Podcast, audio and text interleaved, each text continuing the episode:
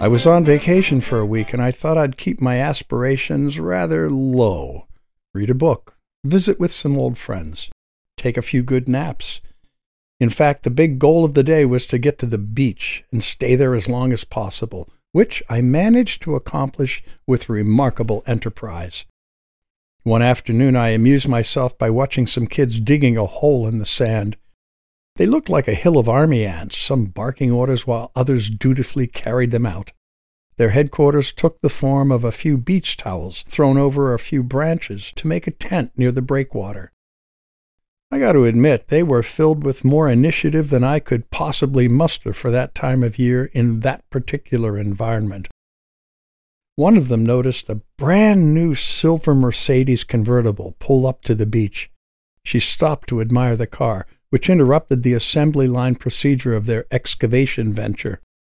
Another kid said, How come you're not digging? The little girl pointed to the car and said, When I grow up, I'm going to buy a car just like that one. The other kid didn't say a thing. The little girl said some more. I'm going to have a house right next to the beach, too. She pointed along the shore. And a big sailboat like those over there. She pointed out to the horizon. The other kid finally stopped digging long enough to say, What are you going to do when you grow up?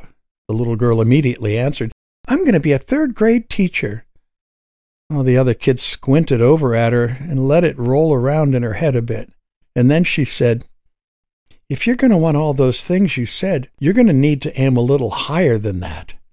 The little girl squinted back and said, Okay, then I'll be an eighth grade teacher. Ah, those aspirations.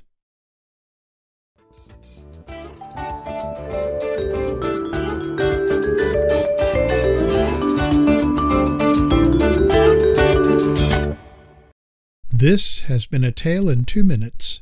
I'm Jay Stetzer, the storyteller, for All in a Story Productions. Visit me on my website, www.jaystetzer.com.